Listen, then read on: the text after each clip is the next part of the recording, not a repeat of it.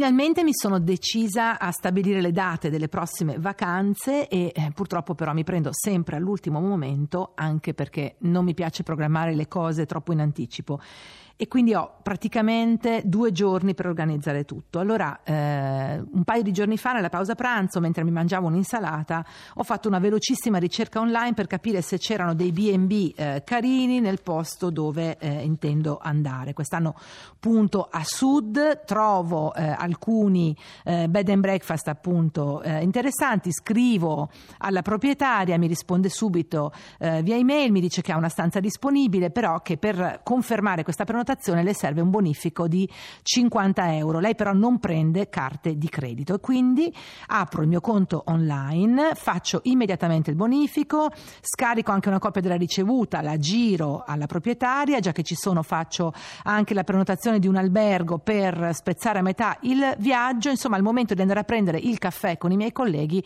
ho praticamente organizzato la mia vacanza, prenotato e confermato tutto. Eh, buongiorno signor. Scapaisce. Scapaisce. Cosa possiamo fare per lei? Ah, volete lui si chiede un postamatto. Mi serve un postamatto. Io vorrei chiedere un postamatto. Eh, perché un amico lo moglie è venuto un qua. amico? Un amico lo moglie è venuto qua, poi c'è il tuo postamatto.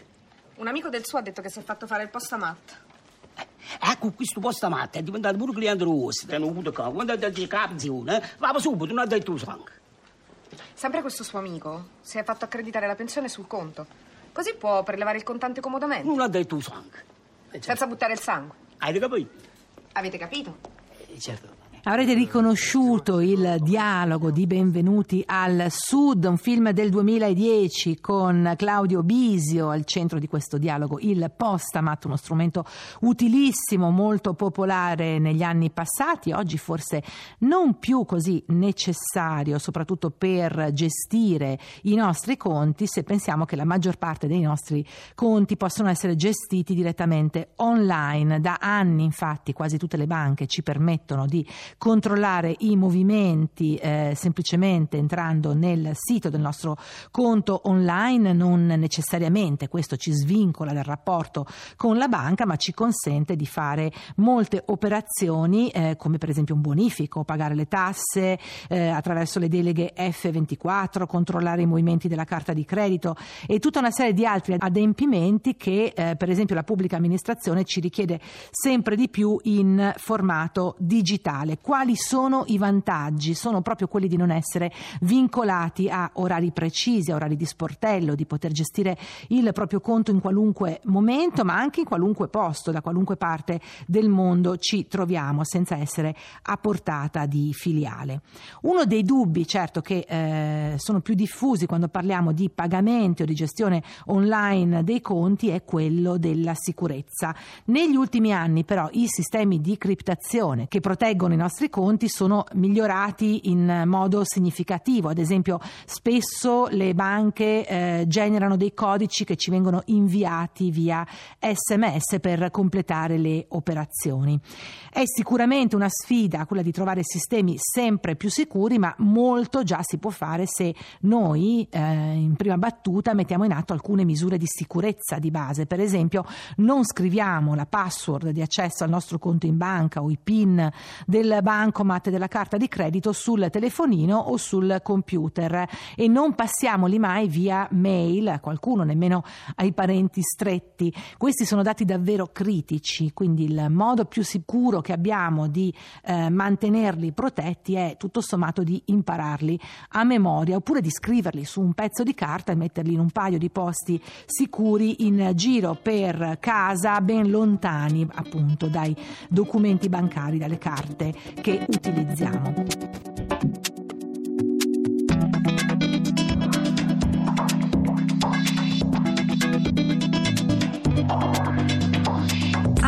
Dei conti in banca, la vera svolta negli ultimi anni è stata quella di poter accedere a tutta una serie di servizi eh, e di acquisti online.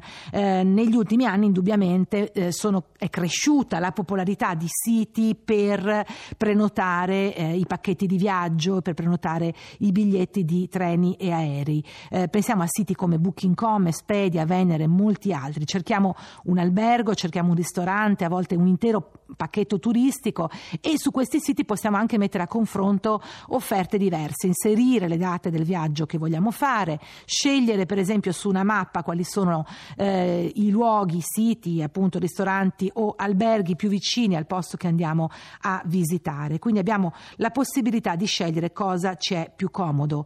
Oltre alla prenotazione da sito web, quasi tutti questi servizi ormai si possono eh, utilizzare anche sotto forma di app, quindi direttamente dal nostro smartphone con procedure che sono addirittura semplificate.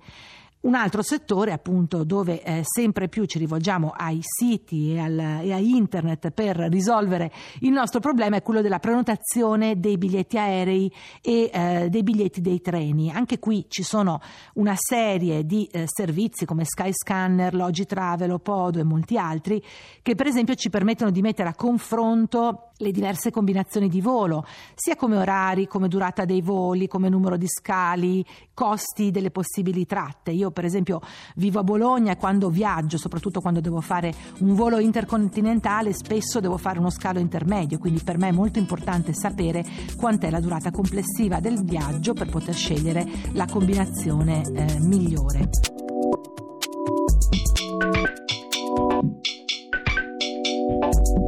Come ci regoliamo però in un mondo così pieno di possibilità, quindi quali scelte possiamo fare? Uno degli strumenti che abbiamo eh, in mano sono le recensioni online. Ci sono anche qui eh, molti siti che eh, ci permettono di sapere cosa ne pensano le persone che hanno utilizzato quel servizio prima di noi, che sono stati in quel ristorante o in quell'albergo, eh, sistemi come TripAdvisor, come Yellow, molti altri anche qui. Certo, dobbiamo prendere queste recensioni con un po' de- eh, di attenzione e fare attenzione appunto a confrontare opinioni diverse e anche a eh, verificare quante recensioni sono state fatte su un sito e eh, su un altro. Non solo, non solo eh, trasporti online, oggi in realtà in rete compriamo quasi tutto, possiamo comprare quasi tutto se pensiamo a siti come eBay, come Amazon e anche come negozi specializzati, chi in strumenti musicali, chi solo in libri, chi solo in scarpe. Sostanzialmente abbiamo un'ampia scelta, i prodotti vengono scelti direttamente online, pagati anche qui con eh, carta di credito e poi ci vengono recapitati direttamente a casa. Se poi non ci sentiamo proprio sicuri a utilizzare la carta di credito, possiamo anche usare dei servizi di pagamento diciamo a conto terzi, come ad esempio PayPal. In questo caso noi diamo i dati della carta di credito a un solo servizio che ha un alto livello di criptazione e di sicurezza e quando andiamo online per pagare un negozio o un altro, di fatto lo eh, reindirizziamo su PayPal e lo autorizziamo a ricevere il pagamento direttamente.